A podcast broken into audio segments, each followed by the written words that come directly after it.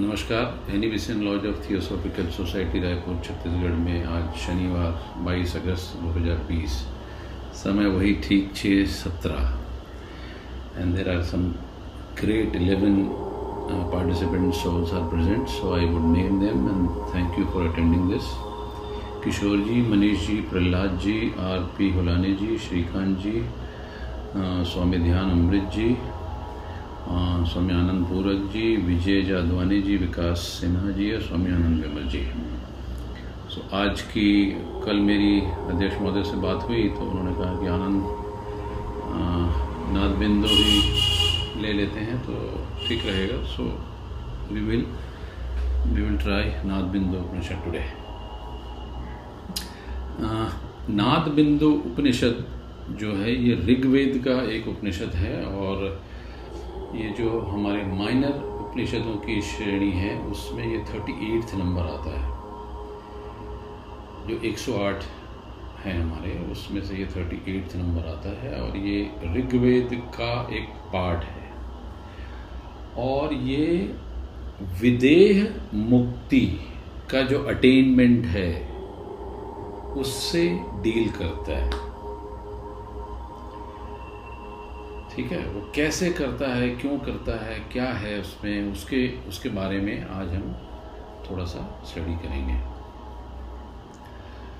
नाथ बिंदु का संस्कृत वाला कुछ पचपन छप्पन शायद वर्ष हैं। वो एक मिनट में देख लेता हूँ। नाद बिंदु नाद बिंदु का P D F is yes about fifty six तो आज हम इस पर शुरू करते हैं। जैसा कि मैंने बताया कि इस में नाद बिंदु उपनिषद कहा गया है। नाद मतलब सारा का सारा ज़ोर अनाहत नाद पे है, क्योंकि विश्व में एकमात्र नाद वही है, जो कि ओमनी पोटेंट है ओमनी प्रेजेंट है, जिसका कि क्षय नहीं हो सकता है। इस उपनिषद में इस ओंकार को एक पक्षी कहा गया है, जिसमें आनंद विमल जी ने बीच में एक मीटिंग चर्चा की थी, हंस। हंस उपनिषद में भी हमने उससे बात की थी। तो ओम और हंस और उसके विभिन्न अंग और उपंगों के साथ मिलके उनकी मात्राओं, प्राणों का कैसे विनियोग होगा, उसका फल क्या होगा, उसके बारे में और जो योगी है या जो साधक है, जो योग युक्त साधक है, उसकी स्थिति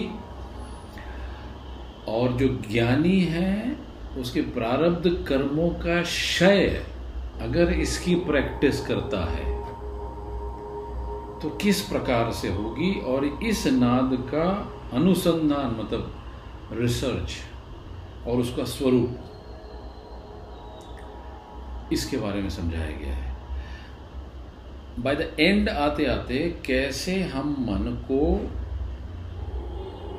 ये ओंकार उपनिषद ठीक करता है, प्रभाव डालता है, कैसे मन जो है लय होता है, मनोलय होता है, और हम एब्सोल्यूट ब्रह्म की स्थिति में जाते हैं, इसके बारे में चर्चा है। ठीक है? तो हम शुरू करते हैं फ़र्स्ट फोर सूत्रास किसी भी उपनिषद के पहले शांति पाठ आवश्यक है, इसलिए ओम वाग्मय मनसी इति शांति शांति शांति। ऐत्रेय उपनिषद का ये सूत्र है। पहला सूत्र कहता है कि ओम अकारो दक्षिण पक्ष उकार स्तूर स्मृत मकारम पुच्छ्यामित्या अर्धमात्रा तु मस्तकम। दूसरा कहता है पादादिकम गुणा तस्य शरीरम तत्वमुच्चयेत धर्मो अस्य दक्षिणम चक्षुर्धर्मो यथो पर स्मृत। तीसरा कहता है कि भूलोक पादयोस्त भुवरलोक स्तु जानानी।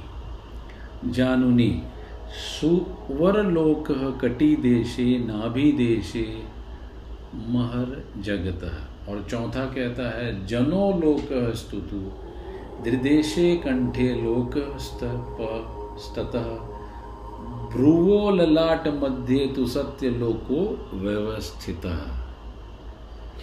सो so, इस हंस का इस वैराज प्रणव का रियल फॉर्म इन चार सूत्रों में बताया गया है। हिंदी में कहता हूँ थोड़ा सा अंग्रेज़ी में। जो ओंकार है वो हंस का रूप है और हंस का जो अकार है वो उसका राइट विंग है। अकार मीन्स द लेटर ए और जो ऊकार है वो उसका लेफ़्ट विंग है। तो राइट विंग को दक्षिण पक्ष कहते हैं और लेफ़्ट विंग को या बाएँ पंख को उत्तर पक्ष कहते हैं। मकार जो है, उसकी पूछ है। मकारम पुच्छ मित्या और मधातु मस्तकम। और ओम की जो अर्ध मात्रा है, वो उसका शीर्ष भाग है। उस ओंकार रूपी हंस पक्षी के दोनों पैर क्रमशः रजो एवं तमो गुण है। और उसका शरीर सतोगुण है। धर्म उसका राइट चक्षु है, दक्षिण चक्षु है। अधर्म उसका बाया चक्षु या नेत्र है।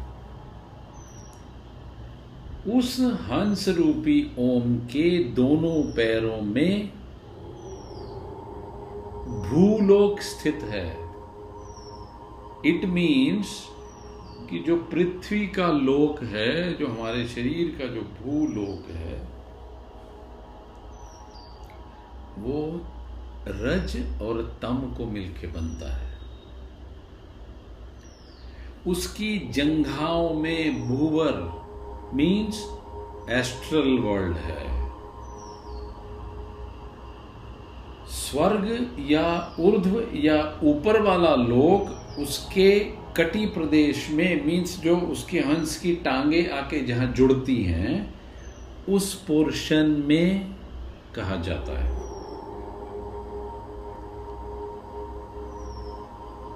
और महर लोक उसके नाभि में स्थित है। उस हंस पक्षी के हृदय स्थल में जनो लोक स्तुतु हृदय देशे। मतलब हृदय स्थल में जन लोक, कंठे लोक स्तपस्तत मतलब कंठ में तप का लोक विद्यमान है। भूवर ललाटो मध्य तो सत्य लोको व्यवस्थिता मतलब ललाट और भावों के मध्य में जो लोक है, उस लोक का नाम, उस लोक का नाम सत्यलोक है। ये चार सूत्र हैं। इसको थोड़ा अंग्रेज़ी में कह देता हूँ, जिससे कि बाद में जो लोग अंग्रेज़ी में निष्णात हैं या जिनको उसमें ज़्यादा मज़ा आता है, उनके लिए भी आगे काम आएगा। The letter A of the right wing of that the king of the bird hunts or Vairaj Pranav. A is the right wing. The letter U is considered to be the other wing, left wing. The letter M is its tail. The Ardhamatra is the head. Its leg, its legs and the like are the gunas. Raj, Tam, Sattva. Its complete body is said to be the truth. Dharma or the right conduct is the right eye.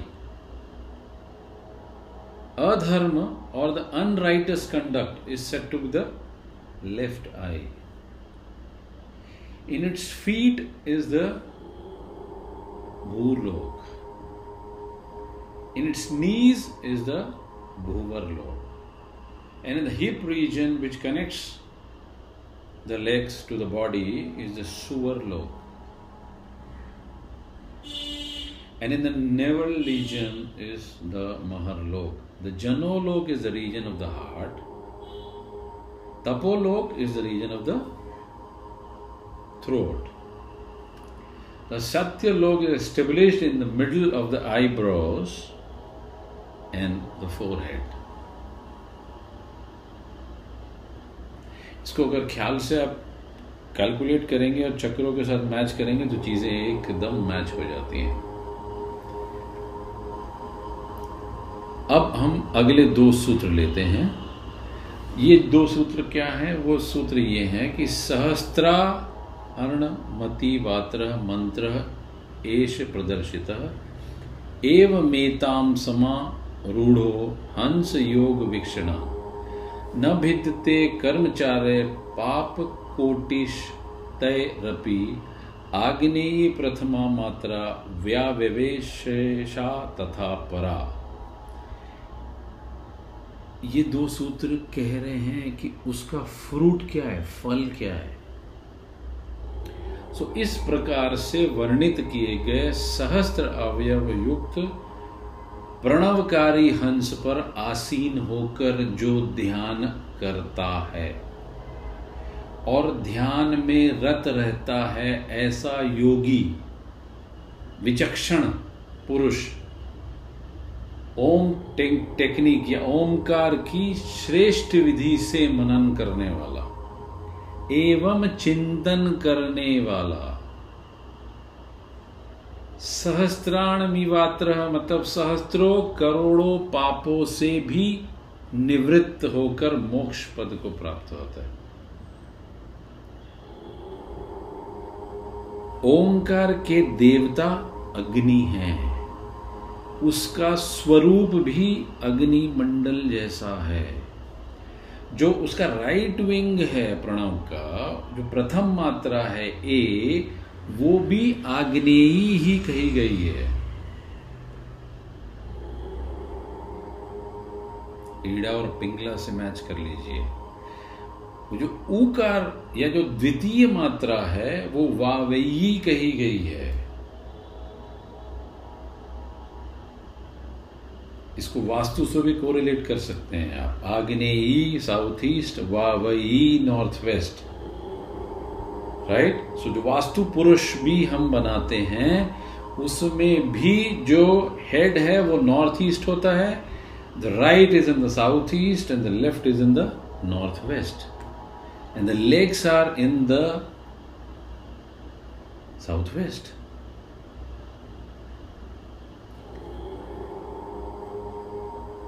ठीक है? सो जो ऊकार वाली है, वो वायवई है। अब वावई के देवता वायु, आग्नेयी के देवता सूर्य। और ये ठीक वायुमंडल की जैसी है। Right so the fruit of this hans pranav is indeed revealed as the Omkar mantra, which is containing a with a thousand limbs. According to a lot of Vedic text, which says the letter A is composed of a thousand limbs. जो हंस योग में adapt हो जाते हैं निष्णात हो जाते हैं ऐसे योगी the adept in the hans yoga concentration in the conception I am that Hansa or I am that Viraj means who has mastered this Viraj Vidya is not at all affected by hundreds of the myriads of sins due to his karmas. मतलब ये हुआ कि भीतर की ओंकार की ध्वनि को जो राइट विंग से सुन लेता है दाहिने कान से सुन आई थिंक किसी का अनम्यूट हुआ है मैं म्यूट करता हूँ दोबारा।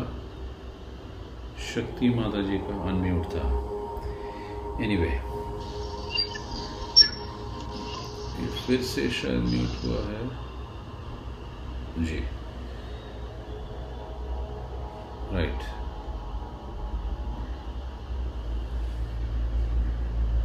ये हो गए पाँच और छ।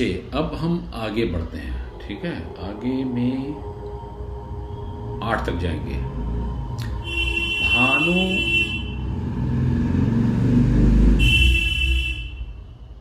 भानुमंडल संकाशा, भवने मात्रा तथोतरा। परमाचार्ध मात्रा यह वारुणीनम ता विवृद होता और काल त्रये अपि यस, ये माँ मात्रा नून प्रतिष्ठिता। एश ओंकार आख्यातो धारणा अभिन्नत बोधता। ये जो दो सूत्र हैं, ये जो इस प्रणव का रियल फॉर्म है उसके बारे में है और वो जो रियल फॉर्म है, वो चार मात्राओं से बना हुआ है चीफ मात्राओं से। उसकी ओर इशारा है।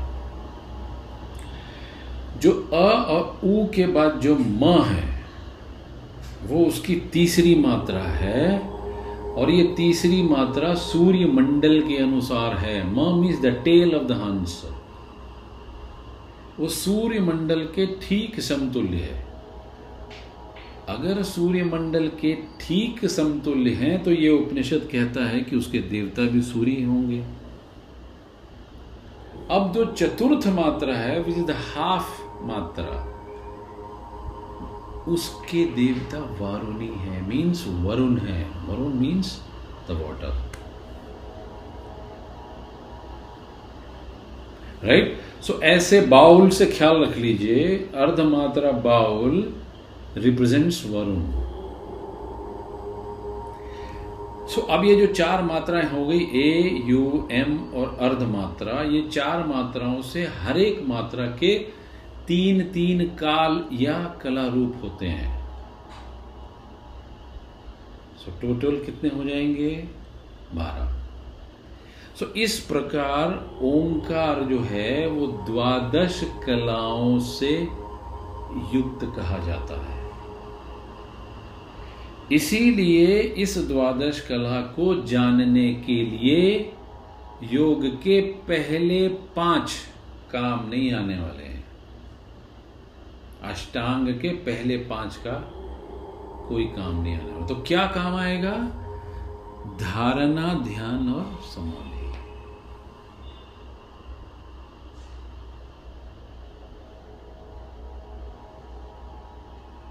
इसका मतलब ये हुआ कि जो ओंकार की साधना है, वो मात्र उच्चारण से पूरी नहीं होगी साहब।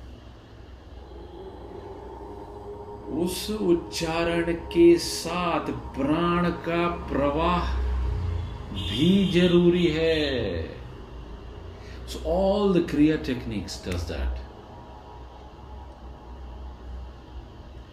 उस दिव्य प्राण का प्रवाह उच्चारण के साथ होने से ही ओंकार की अनुभूति दाहिने कान में होगी अंदर।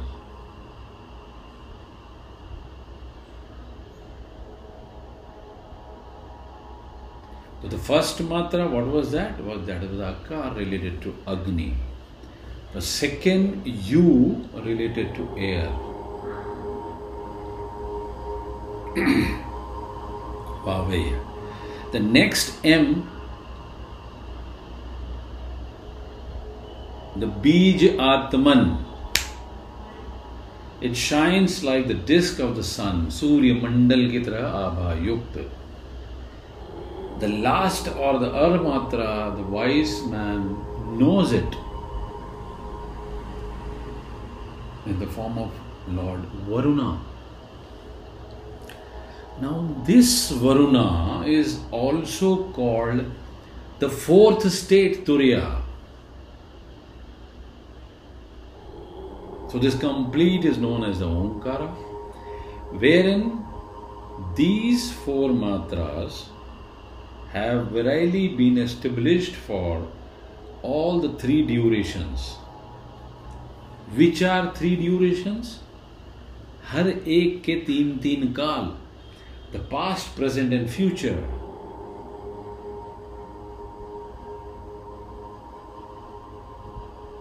मैं आपको बता रहा हूँ और I am feeling lot of palpitation in my you know one second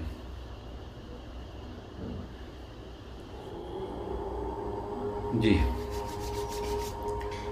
So all three has this three durations वो कई बार क्या होता है कि एनर्जी चढ़ जाती है।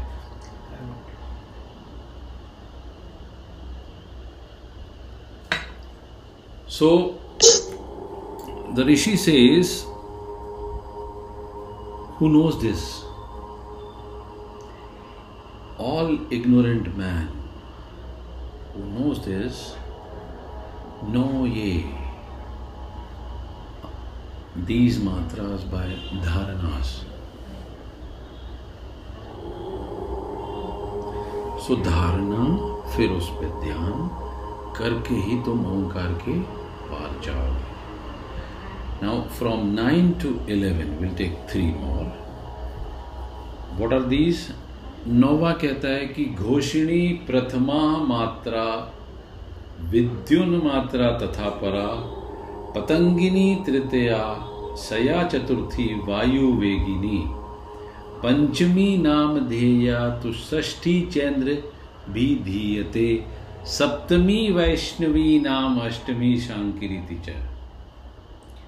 नवमी महती नाम ध्रुदस्ती दशमी मता। एकादशी भवेन नारी, ब्राह्मी तु द्वादशी परा। सुपर सूत्र सो ये जो बारह कलाओं की मात्रा है, उसमें पहली को घोषिनी कहते हैं, द्वितीय को विद्युन मात्रा कहते हैं। तृतीय को पातंगी कहते हैं, चतुर्थ को वायुवेगिनी कहते हैं। पांचवी को नामधेय, छठवीं को इंद्री, सातवीं को वैष्णवी और आठवीं को शांकरी, नौवीं को महती, दसवीं को धृति, ग्यारहवीं को नारी या मौनी, बारहवीं को ब्राह्मी, ये सारे देवी के नाम।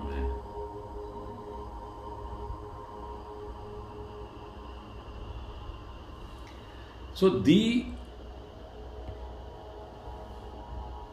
what are the benefits उसके बारे में ये डिराइव्ड है So the benefits derived by votaries, right? The detailed 12 different matras of the pranav taken from individual and collectively are known as Ghoshini, Vidyut, Patangini, वायु वेगिनी नाम ध्याई then what was the next Indri then Vaishnavi then Shankari then Mahati and tenth is Dhruti eleventh is Nari and twelfth is Brahmi. These are the tell different matras of the pronoun taken individually और even collectively Now 12 to 16. Dvitiya Yam समुत्क्रांतो भवेक्ष महा महात्मवान विद्याधर तृतीय यायम गांधर्व वस्तु चतुर्थिका पद्म्या मथ मात्रायाम यदि प्राण वे विर्जुतते उषितः सह देवत्वं सोमलेके महीयते षष्ठामी इंद्रस्य साजुष्यम सप्तम्याम वैष्णव पदम अष्टम्याम वज्रते रुद्रम पशूनाम च पतिम तथा और सोलवा कहता है नव्यानाम तो महरलोका दशवानाम तो प्रजेतना एकादश्याम तपोलोकम द्वादशम ब्रह्म शाष्टकम ये सब जो पर्टिकुलर मात्रा है इन पे अगर काम करो तो किन किन चीज़ों के बेनिफिट्स डिराइव होते हैं, उसके बारे में ज़िक्र है।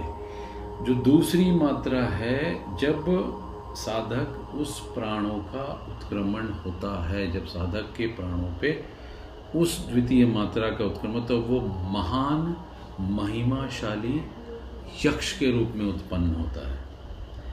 तृतीय मात्रा में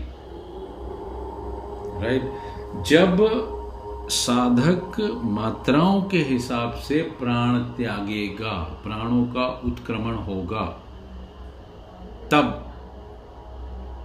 की सिचुएशन क्या बेनिफिट्स होंगी? Should the devotee part of his life and in the first matra he will be born as the king of the Bharatvarsh इसका मतलब है ओंकार की द्वितीय मात्रा में साधक हो अब ये कैसे होगा? ये ऐसे तभी हो सकता है जब जीवन पर्यंत ओम मेडिटेशन चलता रहे।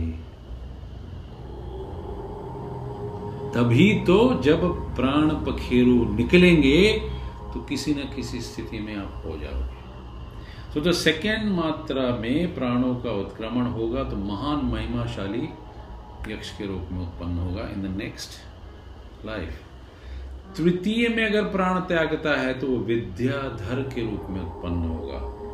चतुर्थ में होगा तो गंधर्व के रूप में जन्म लेगा। अतः अपने प्राणों के स्पंदन का, ओंकार रूप का, महाप्रयाण जिस कोटि के साथ तादाम में होता है, उसके अनुरूप देहांतर में आत्मा की प्राप्ति दूसरे देह को अब पांचवे में अगर त्यागता है तो वह तुषित नामक देव के साथ निवास करता हुआ चंद्रलोक में सम्मानित होता है। छठवीं में हो तो देवराज इंद्र के साजुष्य पद को प्राप्त करता है। सातवीं में हो तो भगवान विष्णु के पद वैकुंठ धाम को प्राप्त करता है। सातवीं मतलब क्या हुआ? पहले की तीन, दूसरी की तीन। छ, जो माँ है, उसकी पहली मात्रा।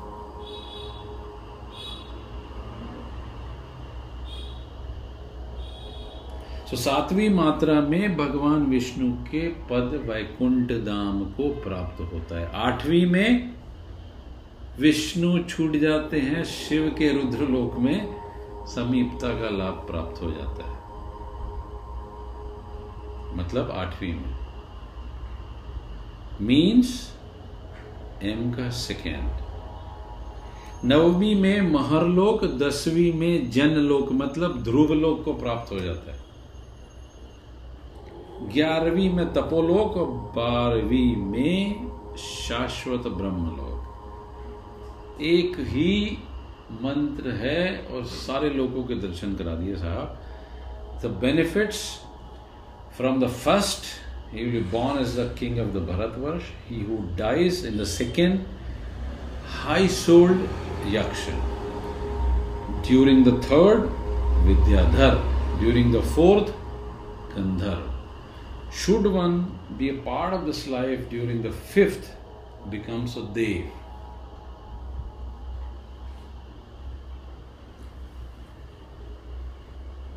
So, Yuga second, you become a Deva.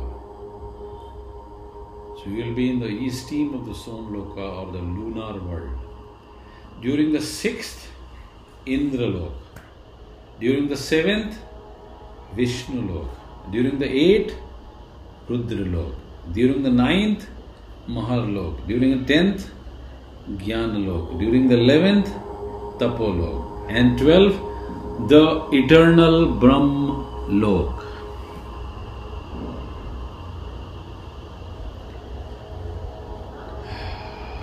Right, now we'll come up to 20, from 17 to 20. tat पर तरम शुद्ध व्यापकम निर्मलम शिवम सदोदितम परम ब्रह्म ज्योतिषा मुदयतो यत अतीन्द्रिय गुणातीतम मनोलीनम यथा भवते अनुपम शिवम शांतम योग युक्तम सदा विशेषत और उसके बाद है तद्य युक्त स्तन्मयो जंतु शरण मुच्चेत कलर कलेवरम संसितो योगचारेण सर्वसंग विवर्जित एंड द ट्वेंटी ततो विलीन पाशो सो विमल कमला प्रभु तेनेव ब्रह्मा भावेन परमानंदम श्रुते और ऊपर चला गया मामला। यानी इसके परे श्रेष्ठ, व्यापक, निर्मल, प्योर, कल्याणकारी, सदैव दैदीप्तिमान परम ब्रह्म तत्व है। ठीक है? Transcendent of this twelve lokas बारहवीं मात्रा में आफ्टर द ब्रह्म लोक जब श्रेष्ठ साधक मन समस्त इंद्रियों समेत, यानी कि तीनों गुणों से परे होकर, रज, तम और सत, तीनों से परे होकर परम तत्व में विलीन हो जाता है। अनुपम, शिवम, शांतम, योग युक्तम सदा शिवम तब वह उपमा रहित कल्याणकारी और शांत स्वरूप अनुपम हो जाता है। ऐसी उच्च स्थिति में पहुँचे हुए साधक को योग युक्त कहा जाना चाहिए। छोटा मोटा मामला नहीं है योग युक्त का मतलब। ऐसे योग युक्त और तन्मय साधक को अविद्या आदि दोषों से मुक्त तदुक्तम सन्मत जंतु शनय मुक्त चले कले राम योग चारणे सर्वों में विचेत मतलब दोनों अविद्याओं के दोषों से मुक्त और योग पद्धति से स्वस्थ मीन्स स्वयं की आत्मा में स्थित। सभी प्रकार के आसक्ति रहित दोषों से रहित होना जानना चाहिए। So, इस प्रकार द ट्वेंटियथ इस प्रकार उस साधक के जो परम सांसारिक बंधनों का शमन हो जाता था तो विलीन पाशो सविमल कमला प्रभु। और वह निर्भल, निर्मल होकर, कैवल्य पद को प्राप्त होकर स्वयं परमात्म स्वरूप हो जाता है, वह ब्रह्म भाव से परमानंद को प्राप्त कर, असीम तैनेव ब्रह्म भावेन परमानंद श्रुते। हर वक्त परमानंद की अनुभूति करता है। So the real form are given in this 17, 18, 19 and 20. The real form of unqualified Brahman and the fruit of knowing it. Unqualified means which is inside and we are not qualified to know it. Only by practicing these sutras we can be qualified. So then he who is accomplished in the yoga should always be have recourse in what is called superior or the Mahaviraja Pranava the pure, all pervading, unalloyed, auspicious, ever rising, the Diptiman, the transcendent, the transcendent, the Brahman. Whence all the heavenly body take their origin, who is beyond the senses, who is beyond the gunas, who is actually fearless, who is auspicious, who is tranquilized, in such a manner that the mind may find repose therein, that person is accomplished in yoga. Is to be yoga yukta, firmly implanted in the yoga and devoid of all the attachments. Absolute internal impurities are cleansed and the bond surrendered becomes the Lord of Kamala, means Videha Mukti.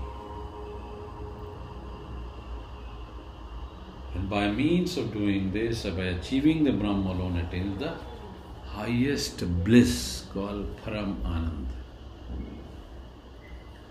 अब 20 से आगे चलते हैं I think it is about 34 minutes we can take few more.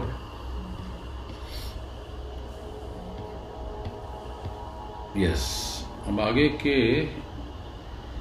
जो 21 से लेकर तीस तक, इक्कीस, बाईस, तेईस हाँ तीस तक। These are nothing but inquiries the existence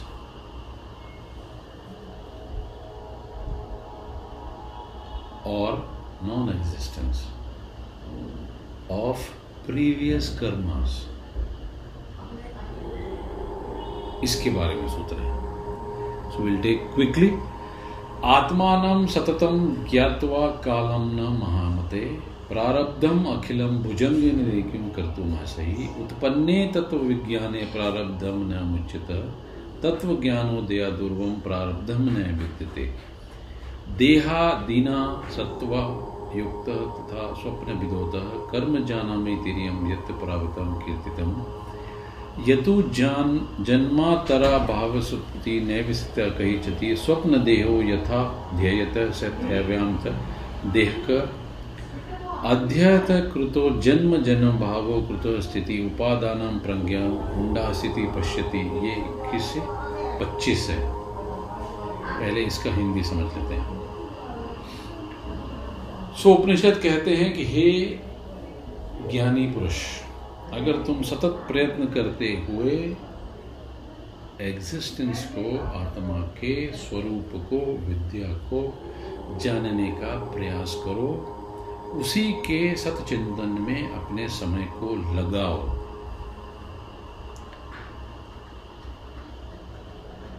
तुम सतत प्रयत्न करते हुए सिर्फ़ आत्मा के स्वरूप को समझने का प्रयास करो।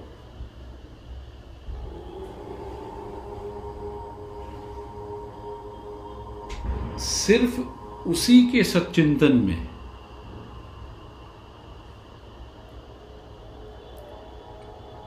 अपने समय को लगाओ प्रारब्ध के कर्म अनुसार जो भी कष्ट कठिनाइयाँ सामने आवे, उनको भोगते हुए किसी भी प्रकार की उद्विग्नता नहीं होनी चाहिए। आत्मज्ञान के प्रादुर्भाव उत्पन्ने तत्व विज्ञाने प्रारब्धम न उचितम आत्मज्ञान के प्रारुब्ध होने पर भी ख्याल से सुनिएगा साहब। आत्मज्ञान के प्रादुर्भाव होने के बावजूद प्रारब्ध स्वयं त्याग नहीं करता। किंतु जैसे ही तत्व ज्ञान का प्रकटीकरण होता है, तत्व ज्ञानोदया दूरियम प्रारब्धम न विद्यते। जैसे ही तत्व ज्ञान का प्रकटीकरण होता है, प्रारब्ध कर्म का क्षय हो जाता है। कैसे? जैसे स्वप्न लोक के देहादिक जागने पर असत हो जाते हैं, विलुप्त हो जाते हैं, वैसे ही विगत जन्मों के किए हुए कर्मफल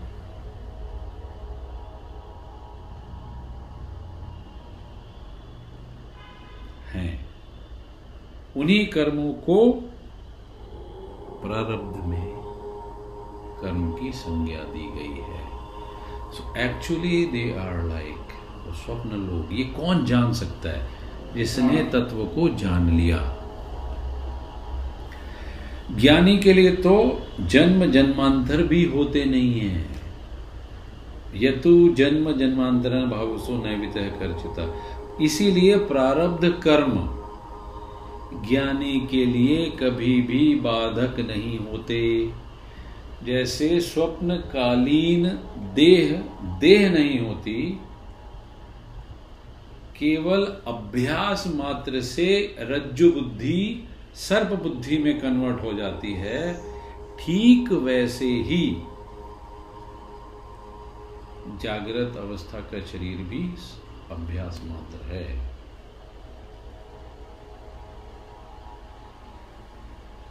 अध्यस्त की उत्पत्ति कैसे हो सकती है? अध्यस्त कृतो जन्म जन्म भावो कुतो स्थिति। अध्यस्त या अयथार्थ की उत्पत्ति कैसे हो सकती है और उत्पत्ति के अभाव में उस वस्तु की स्थिति कैसे होगी?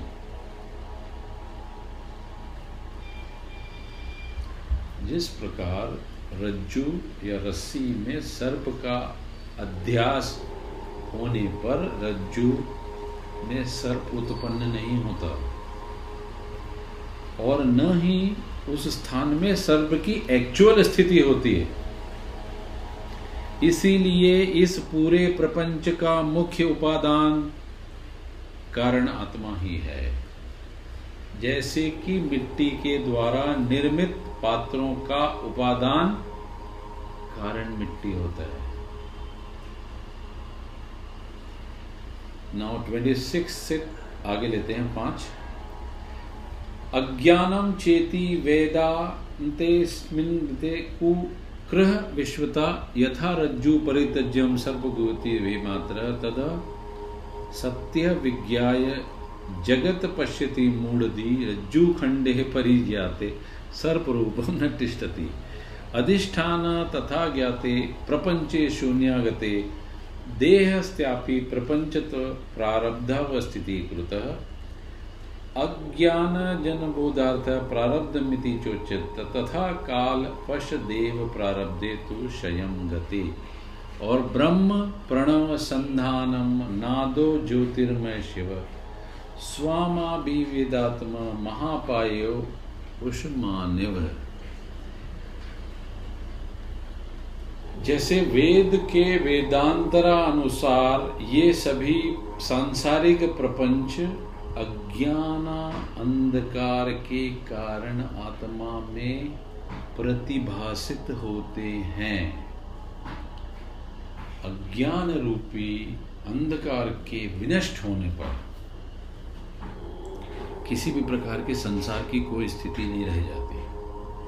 जिस तरह ब्रह्म बुद्धि से ग्रसित मनुष्य रज्जु बुद्धि का त्याग कर सर्प बुद्धि से उसे ग्रहण करता है, उसी तरह अज्ञानी या मूढ़, सत्य का ज्ञान न होने के कारण मीन्स आत्मा का बोध न होने के कारण, इसी ब्रह्म बुद्धि व सांसारिक प्रपंच का अवलोकन करता रहता है। जब मनुष्य ठीक से उस रस्सी को पहचान लेगा तो पूर्व में दृष्टिगत होने वाला सर्प क्या बच जाएगा?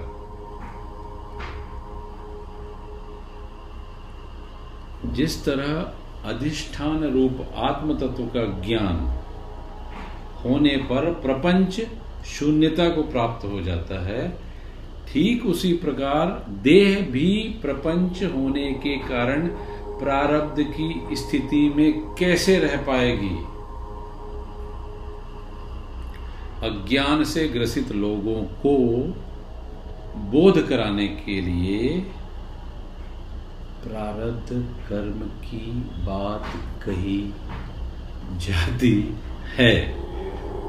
तदनंतर कालवश ही सांसारिक प्रारब्ध कर्मों का विनाश हो जाता है। तत्पश्चात ओंकार स्वरूप ब्रह्म की आत्मा के साथ एकता, ब्रह्म प्रणव संधान नादो ज्योतिर्मय शुणु स्व स्वयं भी वेदात्म स्वरूप ब्रह्म के साथ जो एकता है, उसके चिंतन से नाद रूप के समान स्वयं प्रकाशित शिव के कल्याणकारी स्वरूप परम ब्रह्म का प्रादुर्भाव हो जाता है। जैसे बादल हटने पर भास्कर प्रकाशित हो जाते हैं। सो so, ये तीस सूत्र हैं अब ये दस का थोड़ा सा अंग्रेज़ी में ले लेते हैं then we can we can we can stop for today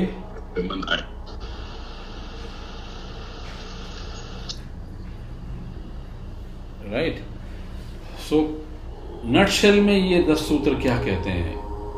कहते हैं कि a man of great intellect having the grace of guru understood the atma always spend thy time having experience the result of every action already begun. It is not proper for thee to get vexed over it. So, when the knowledge of the Atma has just begun, the result of action already begun does not quit thee. After the dawning of the knowledge of the truth, there is no such thing at all as a result of action begun on account of the non existence of the body.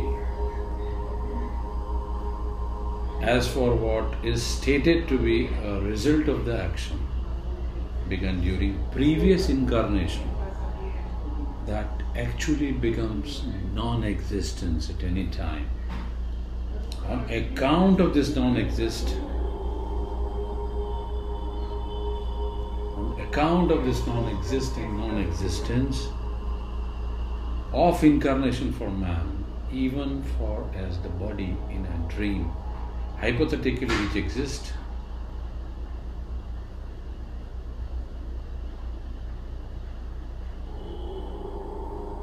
When one sees that ignorance to be the prime cause of this phenomenal world, sansarik dunya, as earth is the prime cause. In the case of pot made of it, in accordance with the system of different Vedantas, when that ignorance ceases to exist, if that ceases to exist, where is the existence of the universe?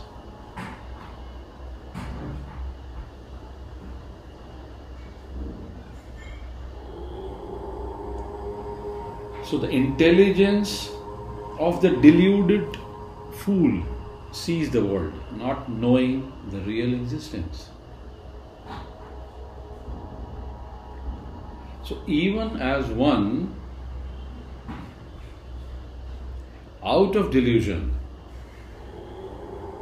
means leaving off the rope sees at a serpent. When the piece of the rope is distinguished, the form of the serpent disappears. And when the real cause is known, the phenomenal world is also becomes void. As the body is also a part of this phenomenal world, where then is the persistence of the past actions? It is only for the sake of the enlightenment of the ignorant that with reference to the made of the result of the past actions. Hence, when the approach of the proper time, the past action recedes, and it recedes into oblivion, the nad, the anahat, the sound, the union with the Brahman Pranam, the full effluence, the blissful, the Atma will shine its own accord. Even as the sun would when the cloud disappears. Right? So, I think we will thirty हमने ले लिए हैं। अगले के जो 25 हैं, वो will take in a next meeting and now I would thank you all for being patiently listening to me thank you very much नमस्कार। Annie Besant lodge of theosophical society Raipur, Chhattisgarh में हम सभी theosophist brothers एवं sister का हार्दिक स्वागत है। आज मंगलवार दिनांक को 25 अगस्त 2020 और समय छः बजकर अट्ठाईस मिनट। जैसा कि हम स्टडी कर रहे थे, नाद बिंदु उपनिषद और ये जो पचपन छप्पन सूत्रों का उपनिषद है, इस पर करीब तीस सूत्र हमने शनिवार की बैठक में स्टडी कर लिए थे। उसके आगे आज हम चलते हैं और,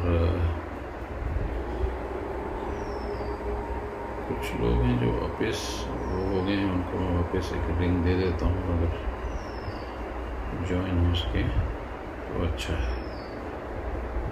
अदरवाइज़ हम कंटिन्यू कर लें ग्रेट सो इकतीसवें सूत्र से शुरू करते हैं।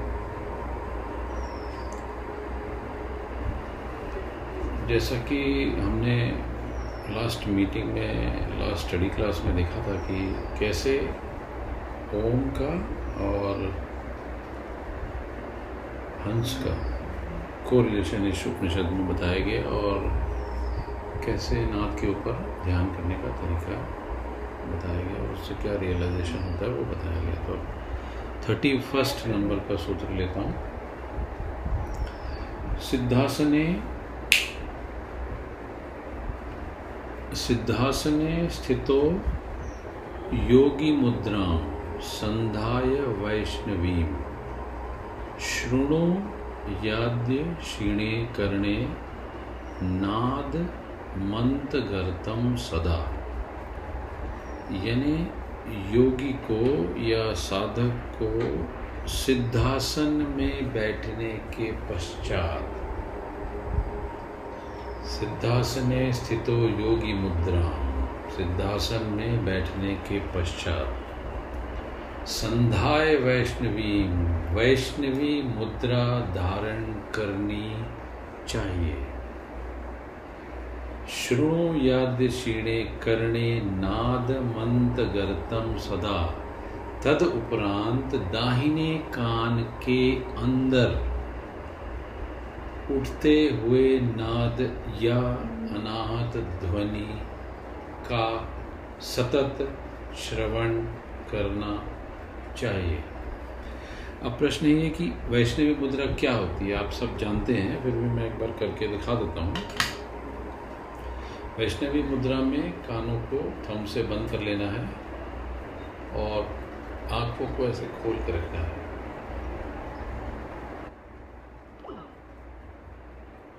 राइट बंद भी कर सकते हैं आप। And we will have to try the sound दाहिने कान से ये साउंड आना शुरू होगा। और धीरे धीरे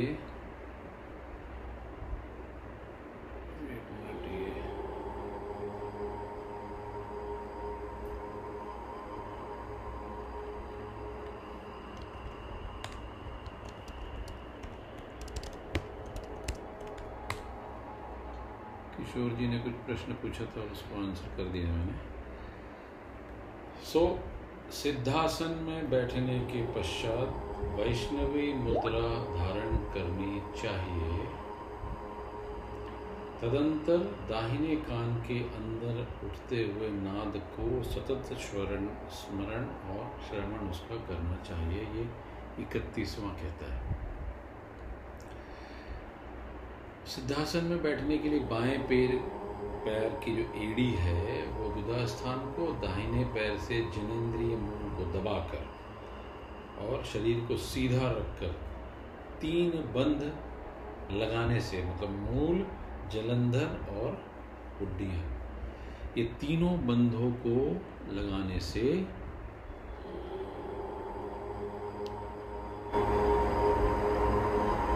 शायद मैं डिस्कनेक्ट हो गया था। मेरी आवाज़ आ रही है सबको? सभी डिस्कनेक्ट हो गए थे अचानक। अच्छा। अभी आ गए सब। चार ही लोग आए हैं लेकिन आ, फिर डायल करना पड़ेगा। एनीवे anyway, तो इकतीसवां जो मैंने कहा था वो सुना था कि रिपीट करूँ? सिद्धासन में बैठकर योगी को वैष्णवी मुद्रा धारण करनी चाहिए और दाहिने कान से आते हुए अनाहत नाद का श्रवण करते रहना चाहिए। ये थर्टी फ़र्स्ट है सबको एक बार वापस डायल मैंने कर दिया है। आई डोंट नो व्हाई ये डिस्कनेक्ट हुआ था। तो जो जो ज्वाइन करते जा रहे हैं अनम्यूट कर लीजिए प्लीज़ यस ग्रेट अगर ऐसा होता है कि आवाज़ आनी बंद हो जाती है तो मुझे तुरंत बता दें। हम्म, जो सिद्धासन है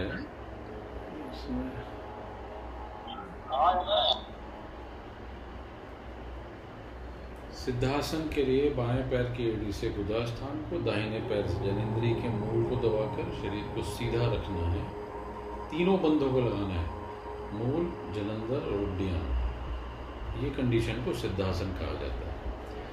अपलग नेत्रों से बाहर दृष्टि होनी चाहिए मतलब अपलग नेत्रों से बाहर दृष्टि, लेकिन अंतर लक्ष्य में, यानी भ्रिकुटी के मध्य में देखना है।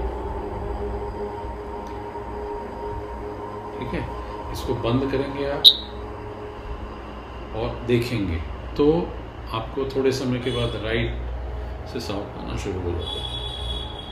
अगला सूत्र लेते हैं।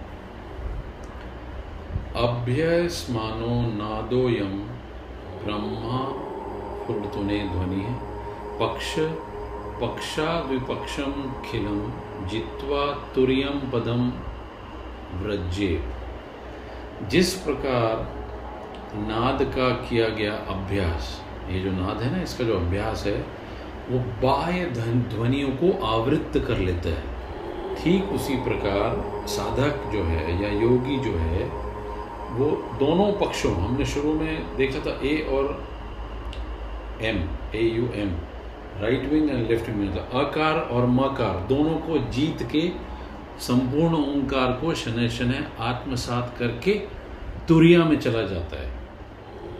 पक्षाद विपक्षम खिलम जित्वा तुरियम पदम ब्रजित तो ए और एम को करके यू में समा के देन ओंकार की तरफ़ बढ़ जाता है।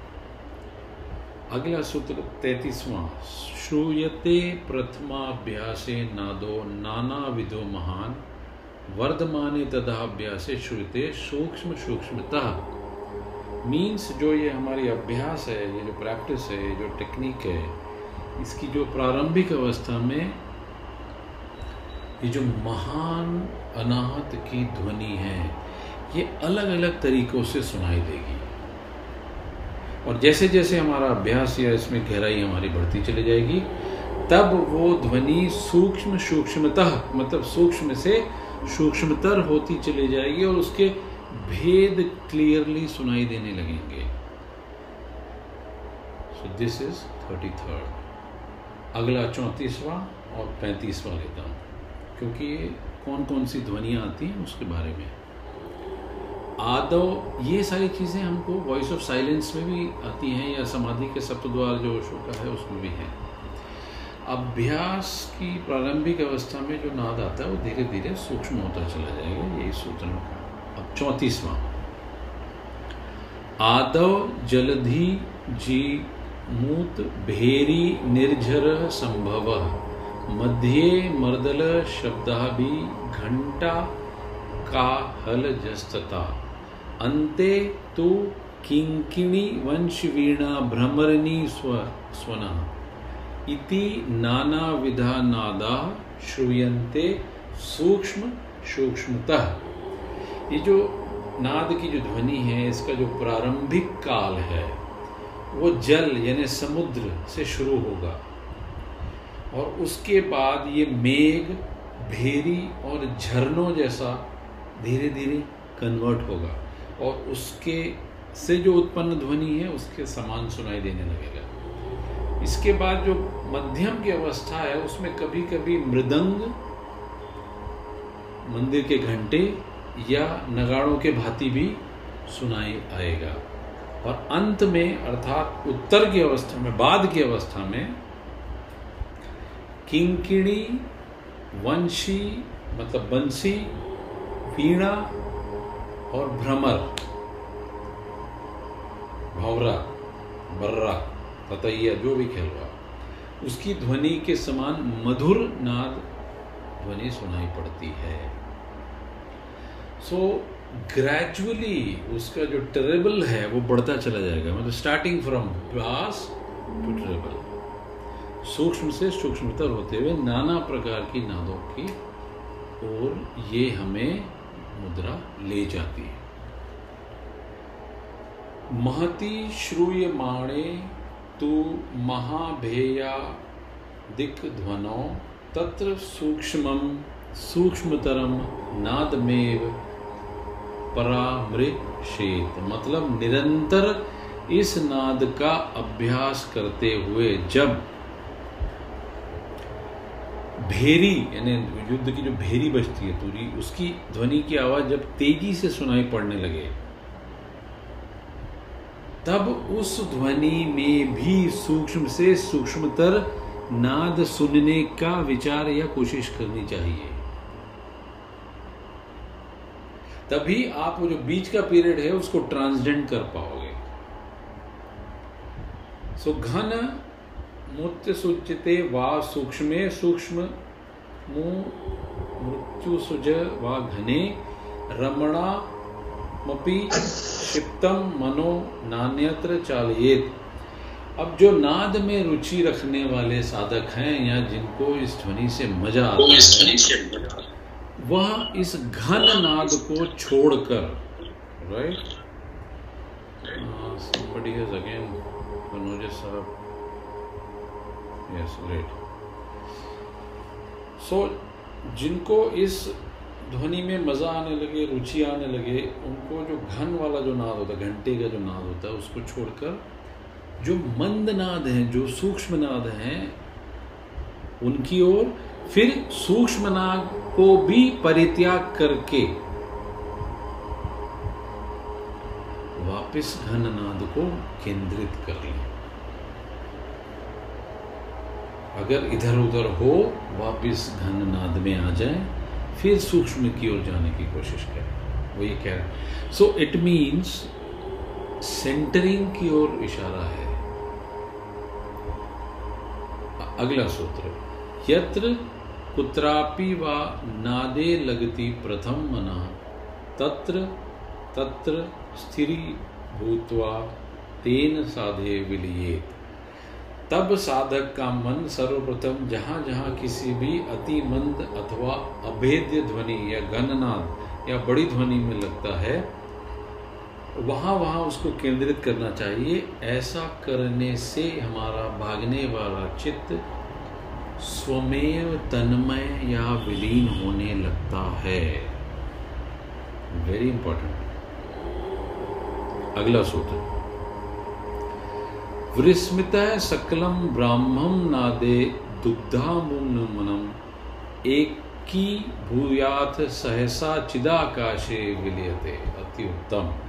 साधक का जो मन है, वो सभी सांसारिक बाह्य प्रपंचों से विस्मृत होकर, जैसे दूध में अगर जल मिश्रित होता है और नाद में एकीभूत हो जाता है, वैसे ही वह मन नाद के साथ अकस्मात ही चिदाकाश में स्वयं स्थित और विलय हो जाएगा। मतलब there was a time and suddenly all sound will go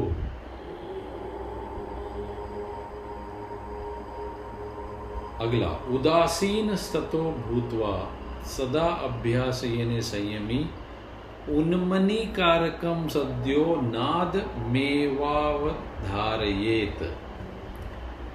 मतलब उदासीन तो मतलब संयमी पुरुष या उदासीन पुरुष को चाहिए कि इस नाद श्रवण से भिन्न भिन्न विषयों और वासनाओं को उपेक्षित कर कर सदा अभ्यास संयमी, सतत अभ्यास द्वारा मन को तत्क्षण उस नाद में नियोजित करने की कोशिश करे और सदैव चिंतन और मनन के द्वारा उसी में रमन करता रहे। तो वह उन्मनी कारक हो जाएगा। मतलब नो माइंड हो जाएगा।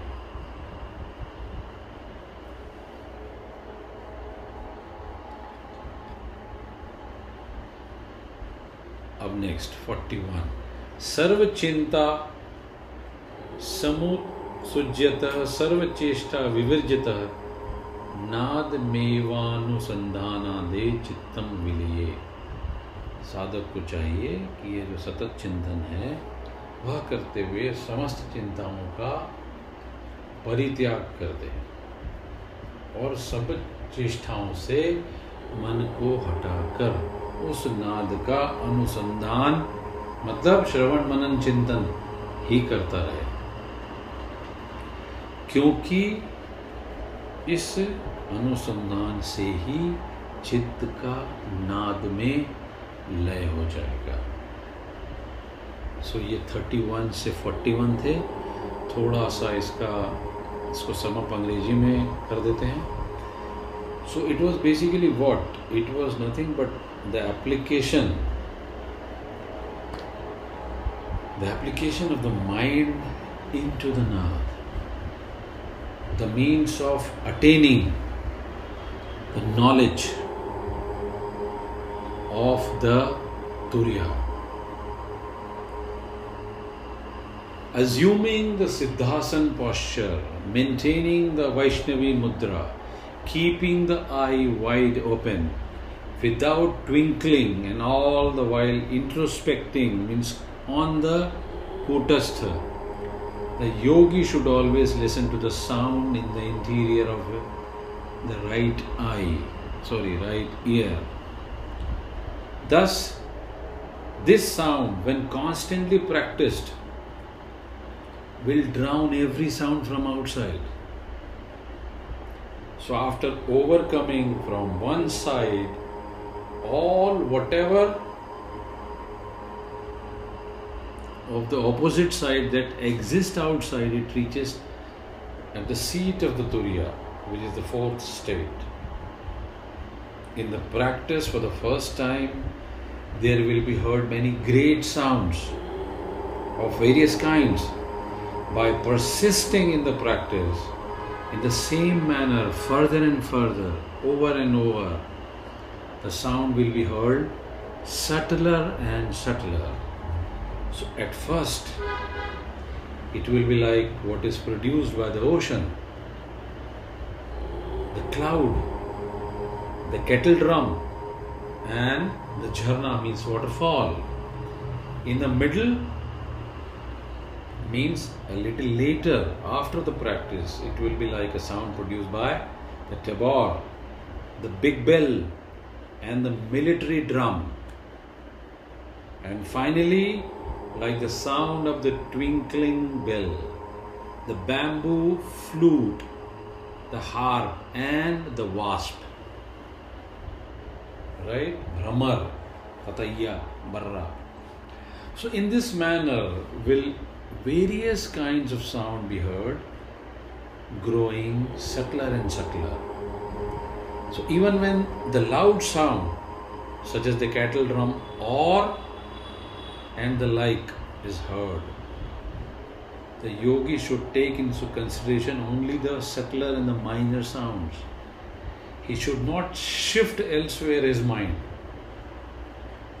which is diverting itself into the subtle. Leaving off the loud or in the loud, leaving off the subtle or fully engrossed in any of them, whichever is better for him in whichever sound the mind halts at first, there and there, along getting the confirmed secret supposed am, the mind lost in that sound, forgetting everything outside, becomes one with that sound. Just like water and milk come together and merges into ether of consciousness. The yogi with mental control, by constant practice, becomes indifferent of everything, everything, and is attached by such sound alone as would transport him beyond the mind. So, leaving off all the thoughts, divide off all the actions he should only or she should only meditate upon the sound alone. This mind will then merge completely into the sound. ये इसका दस सूत्रों का nutshell अब हम forty second लेते हैं। Forty second कहता है, बेहतरीन है। मकरंदम पिंब भृंगो गंधा न पेक्षते यथा। नादाम सक नादा सक्तम सदा चिंतम। विषयम न कही काक्षति। मतलब जिस प्रकार भंवरा फूलों का रस ग्रहण करता हुआ पुष्पों की गंध की अपेक्षा नहीं रखता है। ठीक वैसे ही सतत नाद में तल्लीन रहने वाला चित्त विषय वासना की आकांक्षा नहीं रखता है। कोशिश करके देखिएगा किसी दिन, घंटे, दो घंटे, तीन घंटे के लिए just try to listen the inner sound you will come to know that subtler calmness will come from inside when this calmness comes आपका ध्यान कहीं और लगेगा ही नहीं। बद्ध सुना द गंधेन सद्य संत्यक्य चापल नाद ग्रहण त अश्चित तन्मन अंगरम भुजंगम। यह चित्त जो है, यह जो चित्त रूपी अंदर का भुजंग है वह नाद को सुनने के पश्चात उस सुंदर नाद की गंध से आबद्ध हो जाता है। और तत्क्षण ही सभी प्रकार की चपलताओं का परित्याग कर सकता है। This is fantastic and very deep sutra. ये सूत्र ये कहता है, साहब, की जो अंदर की कुंडलिनी है आपकी, वह इस साउंड से ट्यून हो जाती है। In all your outer senses which are nothing but the external telephones will just switch off automatically सारी चपलताएँ गिर जाएँगी।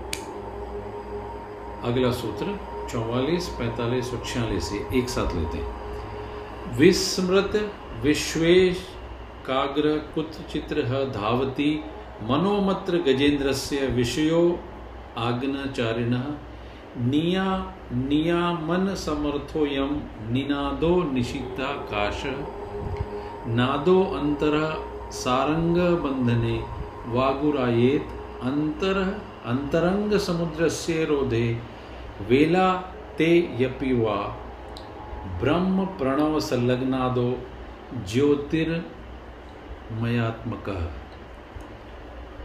तदंतर वह जो मन है, वह विश्व को, सांसारिकता को, बाहर को विस्मृत करके, एकाग्रता को धारण करके इधर उधर कभी नहीं दौड़ेगा।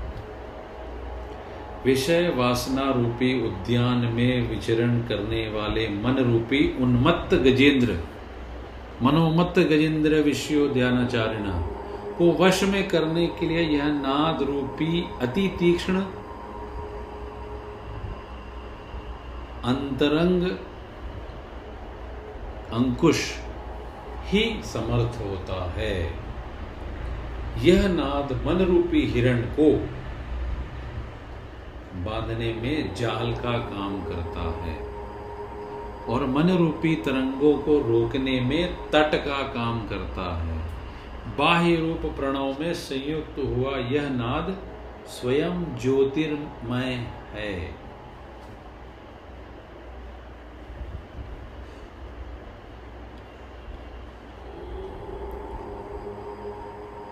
राइट? इसका थोड़ा सा अंग्रेज़ी ले लेते हैं। Now this is nothing but the power of sound इस नाद के पावर के बारे में, इसकी कैप्टिविटी के बारे में, जो हमारे मन को कैप्टिवेट कर लेगा।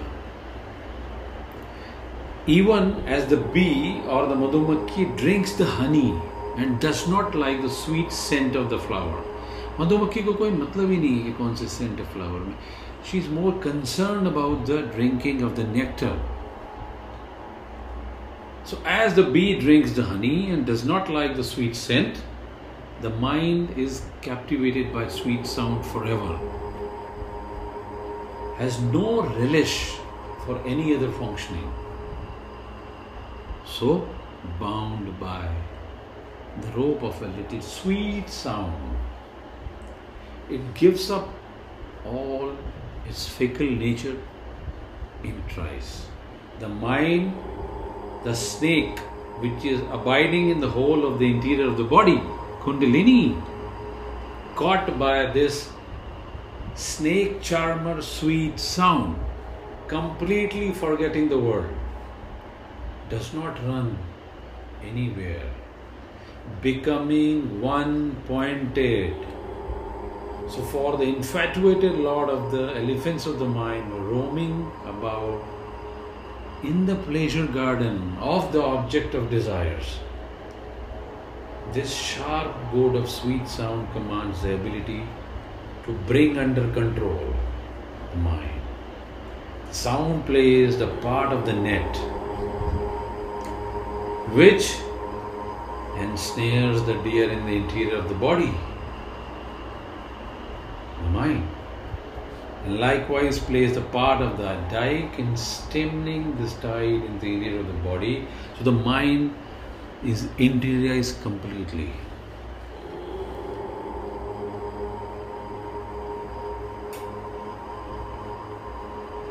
Right अगला सूत्र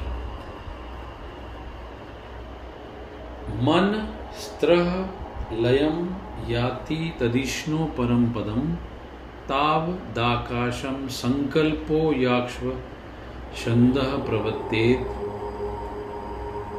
अर्थात मन वहाँ ही उस प्रकार तस्म विलय को प्राप्त हो जाता है। यह करने से जो पूर्व में बताया है, मन विलय को प्राप्त हो जाता है, वहीं परम श्रेष्ठ भगवान का, यानी विष्णु का परम पद है।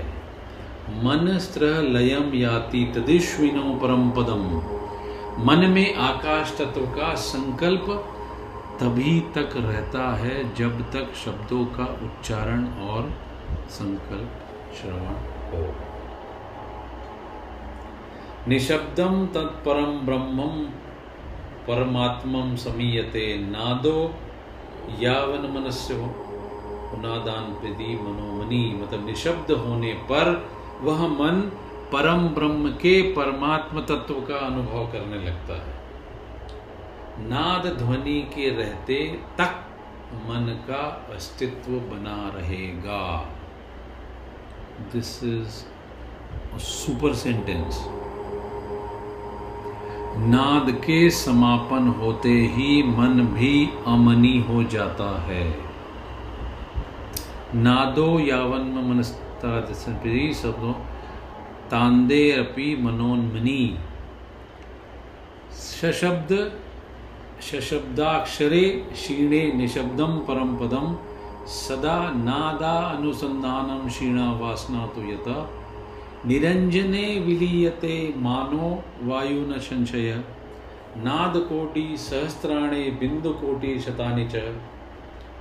सर्वे त्रयलयम यानी ब्रह्म प्रणव नाद के सर्वावस्था विनिर्मुक्त सर्व चिंता विवर्जित अद्भुत सूत्र है साहब। सशब्द अर्थात शब्द युक्त नाद या ध्वनि या ओंकार के अक्षर के स्वरूप में ब्रह्म का क्षीण हो जाने पर वह निशब्द ब्रह्म कहलाने लगता है। जब सतत नाद का अनुसंधान करने पर समस्त विषय और वासनाएँ पूर्ण रूपेण नष्ट हो जाती हैं। तत्पश्चात मन और प्राण, दोनों संशय रहित होकर उस निराकार परम ब्रह्म में विलीन हो जाते हैं। करोड़ों करोड़ नाद एवं बिंदु उस ब्रह्म रूप प्रणव नाद में विलीन हो जाते हैं।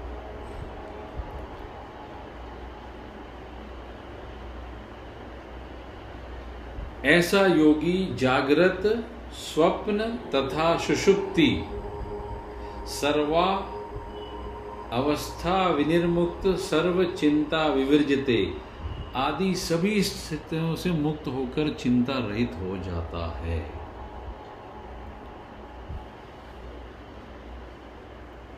So this is the real form of the nad of the final resort So the nad, which is the pratyag atman of the pranava, wherein it manifests the Brahma, is self-luminous, swayam prakashavu. The mind finds its repose thereon. That is the supreme seat of Vishnu, means Videh Mukti. As long as the sound persists, so long does the conception of the ether persist. The transcendent of Atma, divide of sound, in is actually termed as Paramatma. As long as there is a sound, so long as the mind. When the sound ceases, the mind is out of the element. So this pranav is endowed with sound. So when its principal letter vanishes, there comes the quiescent state, the transient state.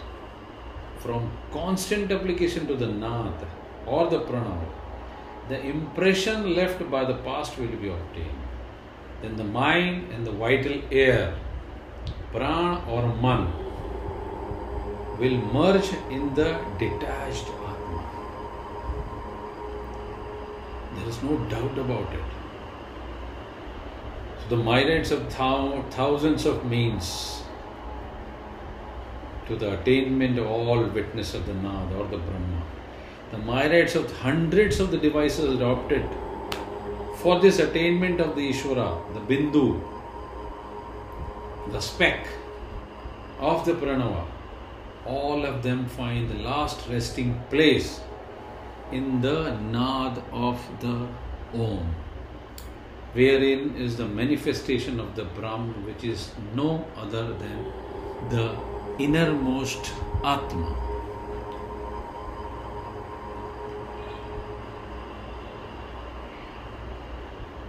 मृत वतिष्ठे योगी स मुक्तो नात संचय शंग दुंदो बिनाद च न श्रोणी कदाचना मतलब ऐसा योगी मरे हुए व्यक्ति के समान हो जाता है, मृतवत रहता है।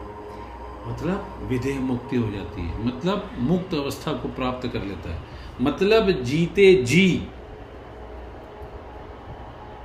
वह पा लेता है और वह योगी शंख दुदुम्बी आदि किसी भी नाद का श्रवण कभी नहीं करता। So he is always living in the inside sound